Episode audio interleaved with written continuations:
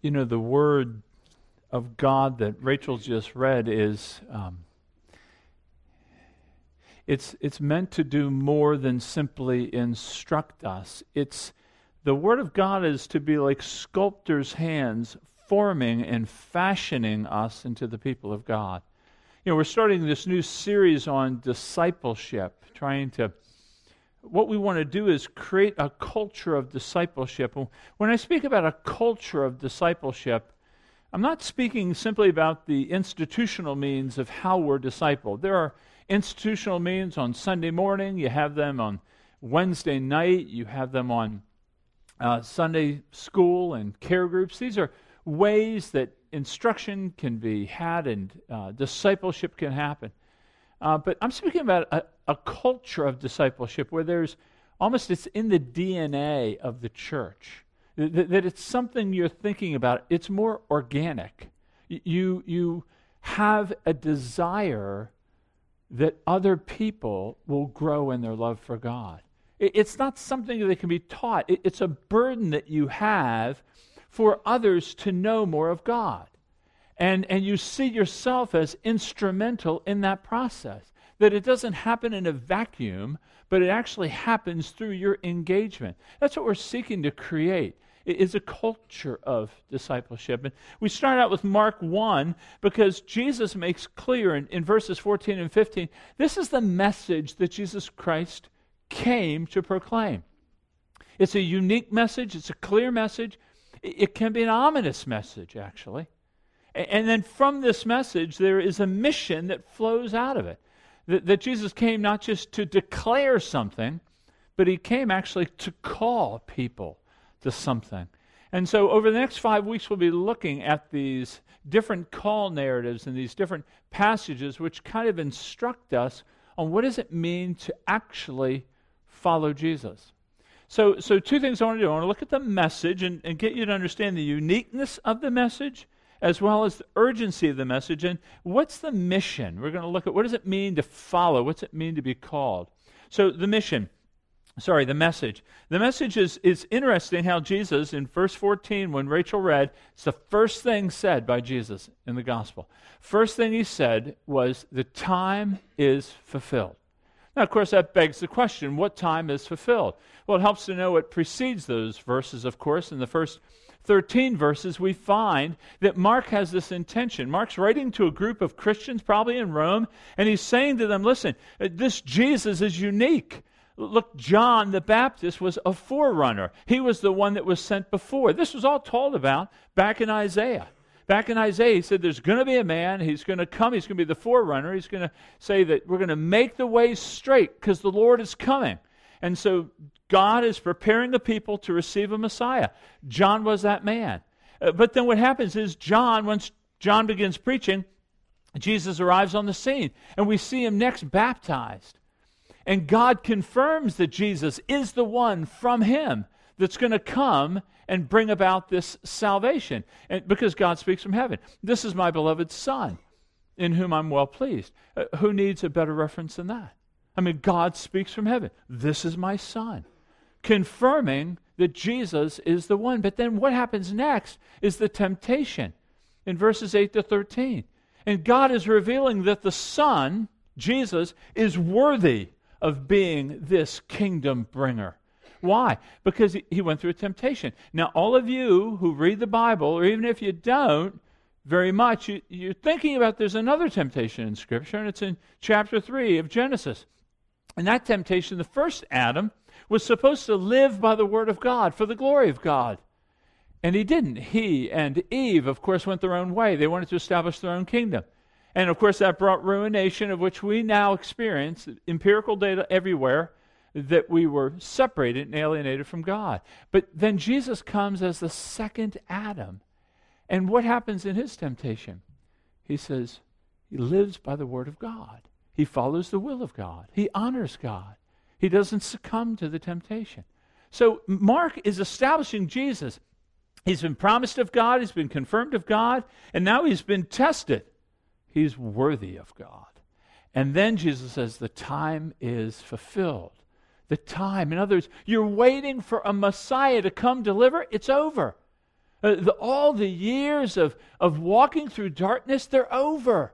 Can you imagine the news if you were waiting like that? I mean, it, it's, like, it's like Oklahoma in the 30s. Year after year of no rain, it becomes a dust bowl. And if you ever, if you've studied any American history, you know it was a terrible time of devastation. But then the rains came. Can you imagine that dry, parched, busted up soil? All of a sudden getting the rains? Finally, it's here. Or think about C.S. Lewis about that time when the, one of the characters says, Aslan is on the move. He's on the move. Things are beginning to happen. God is moving in a decisive way now, bringing about a reclamation of all of his creation. That's what he means. The time is fulfilled, the waiting is over. So, what's Jesus begin to preach? The kingdom of God is at hand. The kingdom of God has come. Now, listen, when I speak about the kingdom of God, I'm not talking about flags or geographical markers. I'm talking about a reign. I'm talking about a rulership. It's not where you are, it's more important whose you are. And Jesus is making this reign visible. So when Jesus, who is the one sent from God, begins dwelling among men, there's a signal marker that God is beginning a work that is going to crush sin and death and shame, going to crush it all. I mean, this should be good news. That's what Jesus said. Repent and believe the good news. Now, this word good news, by the way, is not just a religious term, you know, good news. It, it's, it's not just a religious term, it was used by the Romans. In fact, there's a coin that's been found the gospel of Caesar Augustus. It's good news in their minds that he was taking reign. So it was used both in secular and here. Jesus takes the expression, the gospel, and says, Repent and believe the gospel. This is good news because God has sent one to save us, to deliver us, to change us, to, to save us from our fears and our shame and our guilt, and bring us to a position before Him as a son or daughter. That's good news. And this is why Jesus, you sense this urgency. The time is fulfilled, the kingdom is at hand. Repent and believe in the gospel. Now, when I say believe in the gospel, words matter to us. We use words, they matter. What does it mean to believe? When I say that this message Jesus came to deliver needs to be believed in, I'm not talking about a religiosity that we may have. I'm not talking about religious enthusiasm. I'm, I'm not talking about, I, I'm a spiritual person. To say that I believe, it's not even saying that I intellectually agree. You know, when I was growing up as a kid, we used to eat uh, pork and sauerkraut at uh, New Year's Day my mom's Italian. Have no idea where we got that. But pork and sauerkraut because the year would be good if we ate pork. I, I believed her. You know, she, mom said it. I believed it. I, I intellectually agreed with her that that was true. That's not what I'm talking about. When I talk about believing in the gospel, I'm talking about that you are trusting the entirety of your life to this person, Jesus, who has come to establish a kingdom by which he will live and die and be raised to bring us to God. I'm talking about arresting in his finished work for us, that I'm no longer striving to somehow appeal to God to find me favorable, but I'm resting in his work that in him God will find me favorable. That's what I'm talking about. Believe. And, with that belief, there ought to be there ought to be a measure of joy or beauty attached to it. I mean, I mean, if you were were just alone on an island, running out of food, and you see lights of a boat coming to you, I mean, are you going to be morose, sad? I mean, you're going to be. There's hope. There's hope coming. There's this joy. I love what John Piper wrote about this. He says that belief or being persuaded that something is true is not the same as apprehending the beauty and the worth of the truth. So it's not just, yeah, I believe he died for my sins. I mean, I mean, there ought to be this attendant joy that I'm being delivered, I'm being saved, I'm being rescued. Who doesn't shout and wave and scream to be delivered? But, but what's interesting is th- there's a, when Jesus says repent and believe, repentance is that marker as well that evidences the reality of your faith, of your belief. In other words, if you believe that He's the Savior to bring us from darkness to light, then you're going to repent. Now, when I mean repent, I don't mean that I feel bad that someone was hurt. That may be part of it. Uh, but repentance is something more colossal. Repentance is like an about face, it's like a quick turn away from where you were going. So, in other words, for my own personal life, if I were to have given you a report card before my coming to Christ, I would have said I was a, decent person. I mean, I, I, was fairly, fairly moral. I mean, fairly, that's a, one of those terms that can stretch. Uh, you, you, know, I, I, was, I was somewhat civically minded. You know, I was somewhat respectful. Maybe that may be giving myself a bit of a curve, grading on the curve on that one. But, but I mean, I would never have said God shouldn't find me an enemy. I would have never said that. But then, but then when you come to understand the gospel, you realize that the lust that I had in my heart that I could justify, well, she wore that, you know, or or the anger that I had. Well, he said that, or the envy. You know, well, they did that. You know, I, I could always justify my sins based upon the behavior of others. But when I became a Christian, I realized no, that envy, the lust, the bitterness, that is anathema to God. That is, as John read in Isaiah 6, he doesn't even look on sin. And when I repented, I realized, God saved me. I, I, I thought I came in clean, I just realized I'm filthy before you. And I repent. I turn from those sins. Doesn't mean I don't sin anymore. I don't want to sin anymore. That's the difference. And when I do, I quickly repent. So, so, repentance is different than just feeling bad. Yeah, I believe Jesus died for my sins. It's to run from your sins. So that's the message he came to bring. He came to bring the time is fulfilled. The kingdom of God is at hand. Repent and believe. Repent and believe. So it's not just I believe in Jesus, we're good. No, there is repentance. Thomas Boston, uh, a Puritan of the 17th century, said, Repentance and faith, it's like two wings of a dove by which she flies to heaven. Two wings of a dove, repentance and faith. Now, if you're not a Christian, I think you'll find this unique. It is a unique message. I think most would agree. Why do I say that? Well, because all religions of the world give you advice, they give you direction, they give you rules, like the five pillars of Islam you have to do. All religions will give you advice regarding how you can connect to God, how you can get right with God, how you can make sure that you're okay with God. They all give advice. Christianity gives no advice. This is a declaration. This isn't any sort of advice he's telling you. He's just telling you this is what God's doing. You may not have been conferred, you may not even like it. It, it doesn't matter. He's doing it. The time's fulfilled. God said the time's fulfilled. The kingdom of God's at hand. There was no straw poll taken. There, there, there was nobody asked. God did it. It's an announcement that Jesus Christ has come into this world to save. That's the announcement. That's the gospel. Now, at, at a minimum, if you believe this, if this is true, it, it ought to leave us a little bit shaking. I, I, I mean, it's pretty bold. I remember when I was a kid, eight years old, Apollo 11 landed on the moon. July 20, Neil Armstrong, Buzz Aldrin, they got it, walked on the moon. The big line was great or giant step for mankind. But think about Jesus Christ taking on flesh, dwelling among people. That's huge.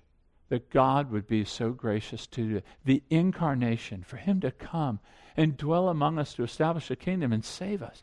This is a unique message. It's absolutely, it's radically unique. And I would ask you, if, if you're not at least warmed by the uniqueness of it, repent that the familiarity has just brought you to a place of, yeah, yeah, you came in flesh and, and lived among us and established a kingdom and went ahead and died and rose again. Now see the right hand of the Father for us.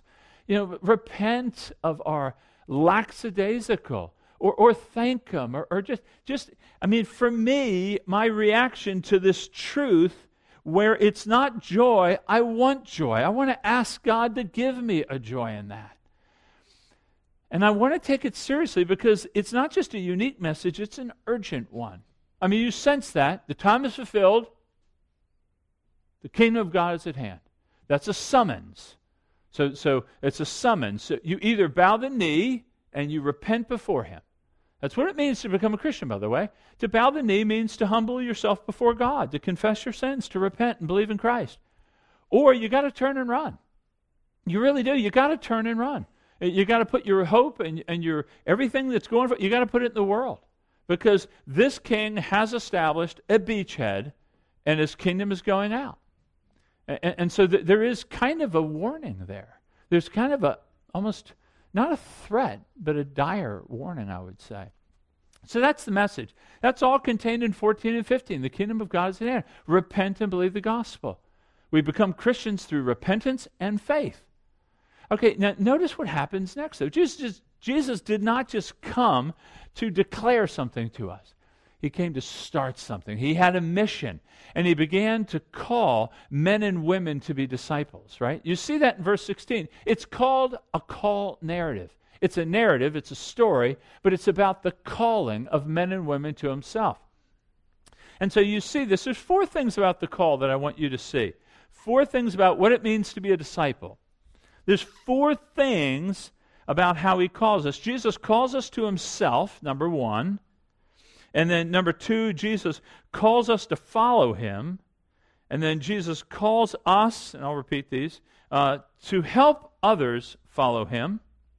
And then Jesus calls us to persist and persevere. So, four things. Let me start with the first one. Jesus calls us to himself. Notice he's walking by the Sea of Galilee. Galilee, that sea was maybe 12 miles long, six miles wide at its widest point. It was teeming with life. It was the major meat source of all the people around there. There was probably 16 harbors at the time of Jesus Christ. Could have been hundreds of fishing boats out there. So, I mean, it was a big business. He's walking by the Sea of Galilee, and he sees Simon and Andrew, and he says, Come, follow me. And of course, they're throwing their net, so it's a circular net, generally speaking. You throw it out, it's got weights on the bottom, it goes, it sinks to the floor, and then you take your rope and you begin to pull it, which tightens the bottom, closes the circle, and you keep, of course, whatever you catch. And so uh, they're doing that work, and he calls them, they follow him. then he walks by John and James, and they're mending the nets of their father. It's a business, so this is a this is a fishing business now, not just a a mom and pop shop over with Simon and Andrew, but a fishing business. They're mending the nets. Come follow me. They follow him. Now, now that seems innocuous enough, but what's the big deal, right? She's walking by, but but it's different because at this time, the it was the student who sought the teacher that he wanted to follow. It was the pupil that sought the rabbi he wanted. But Jesus is calling them. The teacher is calling the student. This was unheard of. But, but, but he's calling them by his own sovereign initiative. He's moving towards them and calling them personally. And, and notice who he's calling. He didn't go to the halls of government, he didn't go to academia, he didn't go to the financial sector. He just went to a bunch of fishermen. I, I mean, a bunch of untrained, unskilled, unsophisticated fishermen. I mean, I, I, I want to just have you get that? Because so many times I'll hear, I'm not really good at anything. I haven't been trained. I haven't, I haven't had any seminary classes. I'm not a good speaker. And you write yourself right out of God's narrative. You write yourself right out of God's story because you haven't met some criteria that you've fashioned for yourself. You know, A.W. Tozer was a pastor in Chicago in the first part of the 20th century, and he says, Aren't you glad that God didn't just choose the sparklers? You know, the sparklers, those things we light on July 4th, and they're very bright and very attractive, but they really don't last very long at all. And, and by sparklers, he means those people that may have it all well pointed up and they got everything going, they're right position, they're brilliant, they can say everything, they look beautiful every time they walk out the door, but it only lasts a short time. They're just sparklers. He, he doesn't choose those. The first thing we see about this discipleship is, is Jesus calls all of us to be disciples. There's no grade, there's no gradation of disciples. There aren't the disciple in Scripture is the trained one, or he's been in the faith, or she's been in the faith a long time. There, there's one level. All disciples, all are called to him. But this is what the rest of the scripture says, doesn't it? In James 2, it's funny how God is so counterintuitive to the way we think. He says that God has chosen the poor in this world to be rich. Or he says in, Coloss- in um, 1 Corinthians 1 26, he says, How many of you were wise when you were called? How many of you were noble? He says, God chooses the foolish things in the world to shame the wise. So, in other words, you're his disciples if you have believed and repented. You're not a lesser disciple than me or somebody else that you may or may not. You're a disciple. There's only one class disciples. That's what we are. We're followers of Jesus. I mean, does this humble you? Does it make you grateful? It makes me grateful. It really makes me grateful. You know, I always used to hate those, when I was a kid, those measuring sticks that you had to be this tall to do this ride. And I was never seemed to be tall enough. I'd wear platform shoes, which were big in the 70s, and, uh, but I was never tall enough. But discipleship doesn't work that way. It, it, it's faith and repentance makes you a disciple. And he calls you to himself. Did you notice he says, Follow me? You know, the Christian faith is not about rules and dictates, it's about a passion for a person, Jesus. It's a love, it's to treasure him. It, you know the man that was walking across the field in that parable that Jesus gave? Matthew 13, he finds treasure in the field. And in his joy, he sells everything to get the field. I want the field so bad. It, it's, it's so precious to him. That's what Jesus is to be to us. There's a relationship. Discipleship isn't a duty, it's, it's devoted and treasuring a person. It's a unique devotion to Christ. It's, it's a deep love for Christ. You know, it, it's a relationship. That's the way it's supposed to be. So if Carol and I, if when I took Carol on our honeymoon and I expressed my deep passion and devotion to her, and I love you, I will always love you, honey. She's not looking at me. It's unbelievable. She's taking notes. You don't need to take that note, babe. I'll tell you again. But if I said that to her and I expressed my devotion to her completely, Right? And then she says to me, you know, look across there, I love you. I really love you. I think so much of you. And she pauses. And I'm thinking, what's she pausing for? And she goes, Well, just for the sake of honesty, I I really love Steve too, though. He's a really neat guy, and I've known him all my life, and he's he's been there for me at a lot of times. And and Bill, what can you say about Bill? You even like Bill. I love Bill. I, I would think, what, what kind of relationship do we have? And, and, and what Jesus is saying is, follow me. He, he dissolves other loves. In other words, that's why Paul says, I consider everything rubbish for the sake of knowing Christ. I mean, I mean th- there is this, this first love that we're to have for Jesus Christ. It's ultimately what discipleship flows out of this deep and passionate love.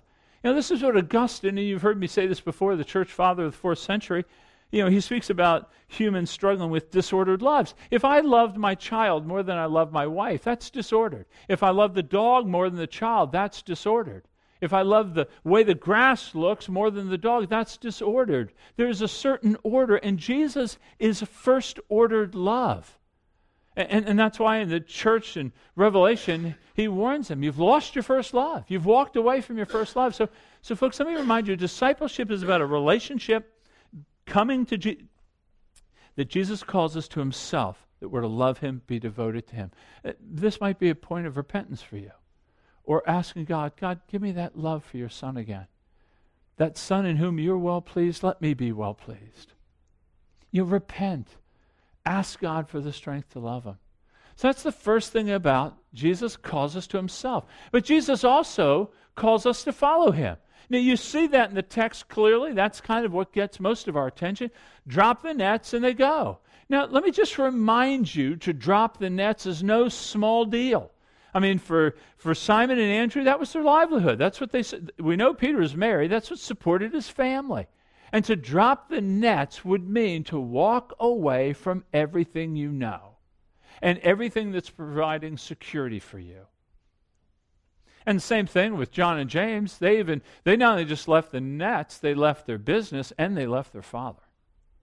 And that would have been a big deal. In that culture, to leave your father would have been a big deal.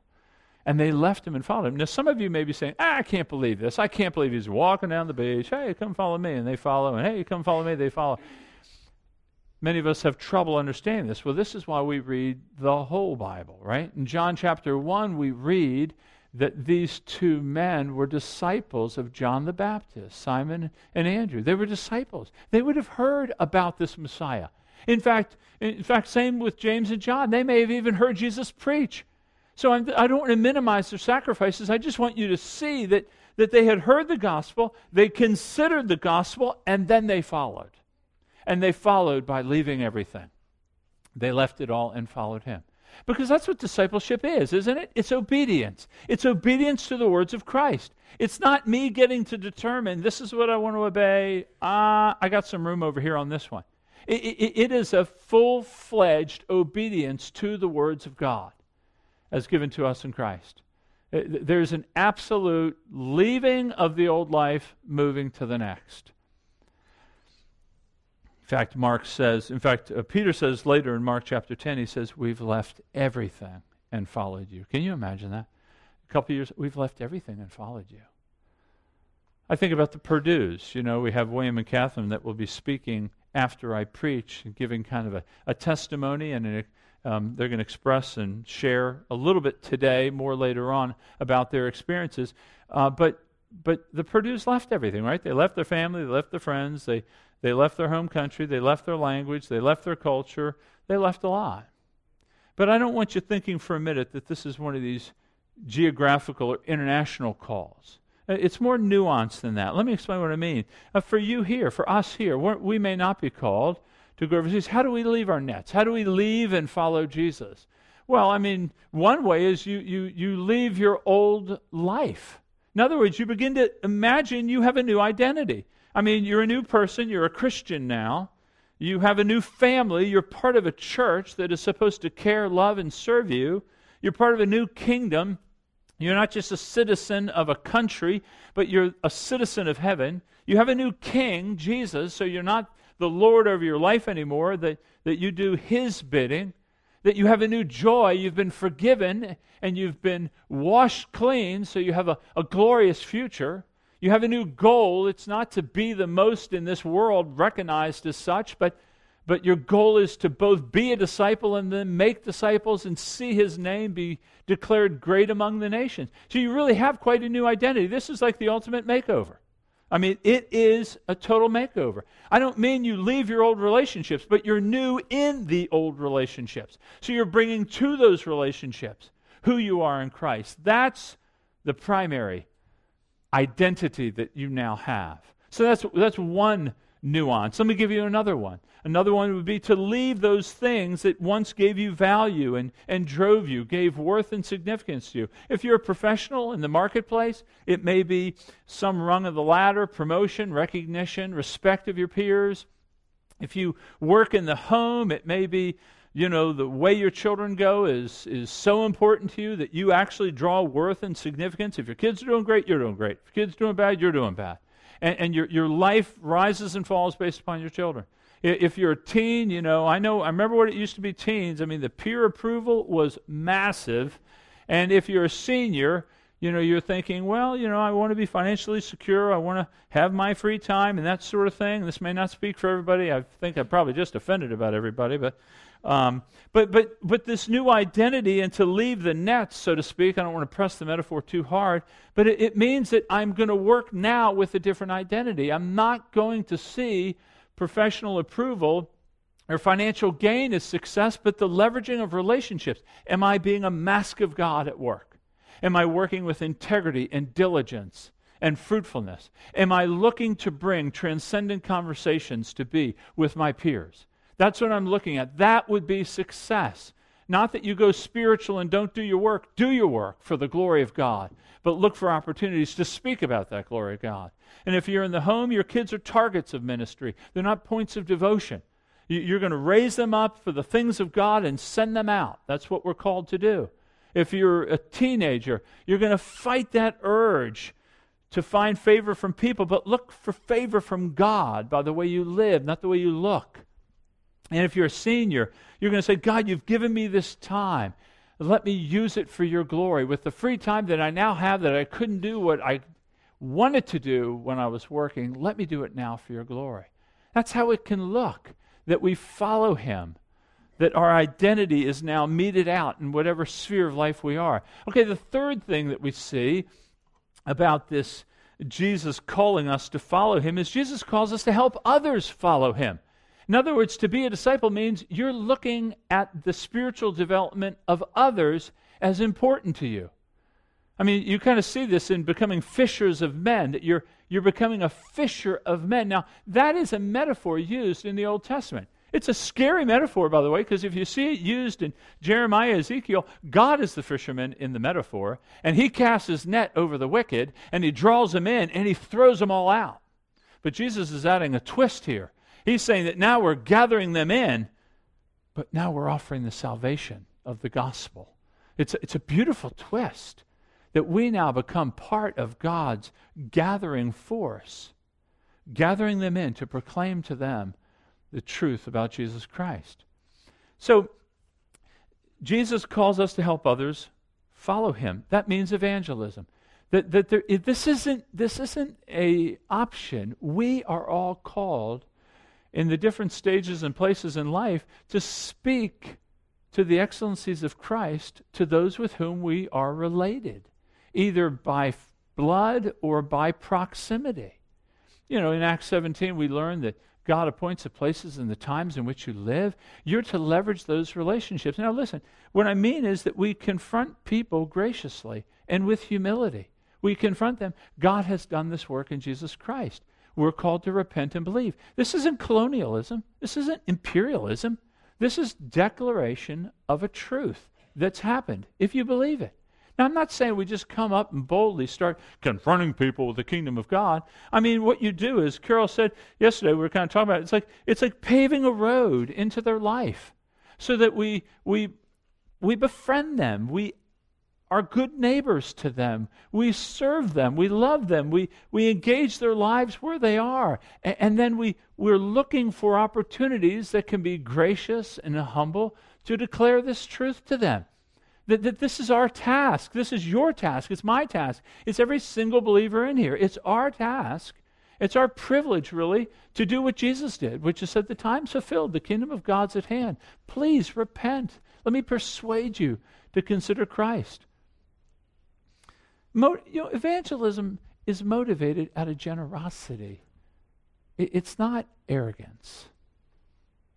There was a commercial years back about Mercedes Benz, and it showed the car, you know, one of those test labs, you know, where they drive a car into a cement wall and they see how the occupants have just survived after that accident. And it shows, you know, the guys in white coats and the the uh, the Mercedes representatives kind of watching the car, and the people are safe in the car. And and one of the guys in the lab coat says, you know, this new shock absorption, th- you know, they have some, I don't know, design on their cars that absorbs shock that was safer for the inhabitants, for the occupants of the car. And so the guy asks the Mercedes guy and says, Why didn't you patent this?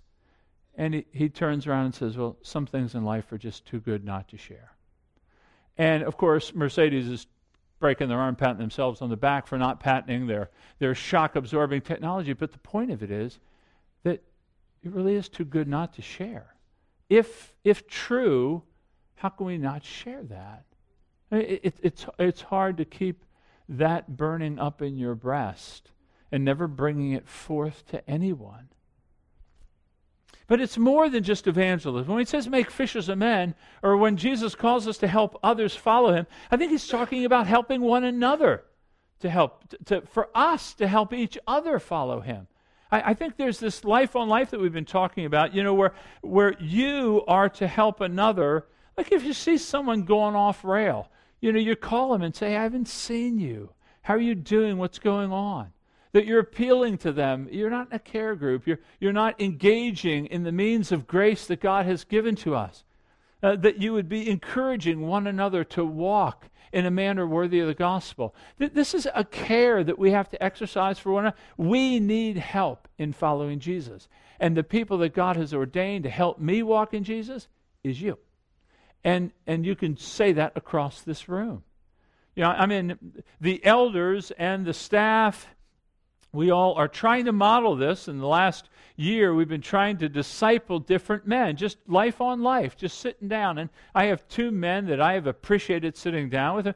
Just running through the book of James. Nothing really fancy. It takes about an hour. We read the we read a section of James and we talk about what does it mean and and and what is it how does it apply to our lives? And okay it's saying this. Are you doing that? Am i doing this? Do we need to repent? How are you doing with your marriage? How can i pray for you? And it's just we're just these men and my we're just helping each other be thankful for that day when we stand before god. Yeah i'm not coming in trained. I'm coming in as prepared as they are. It's just we're, we're just reading the scriptures.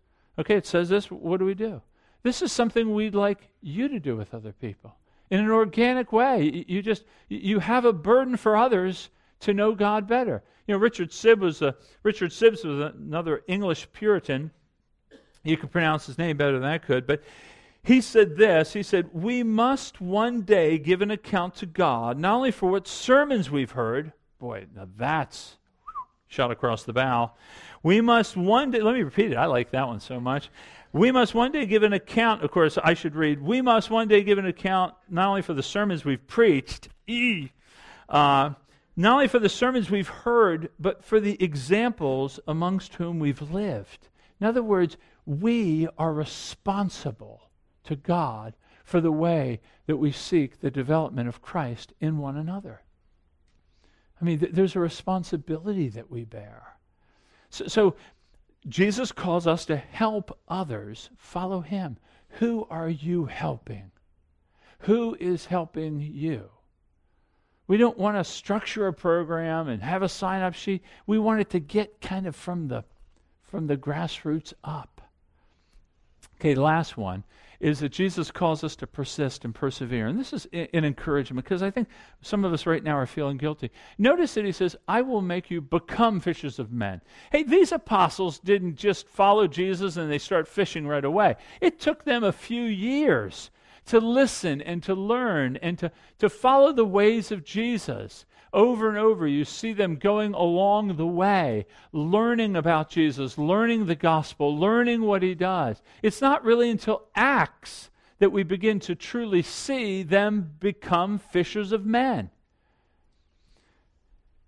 The same way with us. It's a, it's a process, it's progressive, it doesn't happen in a day. But I want to encourage you. He says, I will make them. This is a promise. This is a promise of God. I, I love another old Puritan said that, that Christ's performances always outstrip his promises. His performances always outstrip his promises. If he promises to make you a fisher of men, a fisher of women, he will do that, and even more than you think. I want there to be a confidence in you. You're probably intimidated, thinking, haven't done it, don't think I can do it. Don't, don't go off on me encouraging you. Look at Jesus' words, and he says, I will make you. That's the hope that we have. So, what we have here is we have a message and we have a mission. We have a message that the kingdom of God is at hand. Have you repented and believed? Have you done that? Do you see the fruits of repentance in your life? Do you see a growing hatred of sin? Do you see quicker confession? Do you see more quick reconciliation? Do you see the fruit of repentance and faith? Is there a joy over the rescuing of Jesus Christ? That's the message. Okay, the mission is becoming disciples and making disciples. So Jesus has called you to himself. Do you have a love for him? Is it growing? Uh, Jesus has Jesus has called us to follow him. Have we followed him? What have you left for his glory? Remember now, walking by faith isn't deprivation. It, it's really just leaving those things that are inhibiting us from enjoying Him more.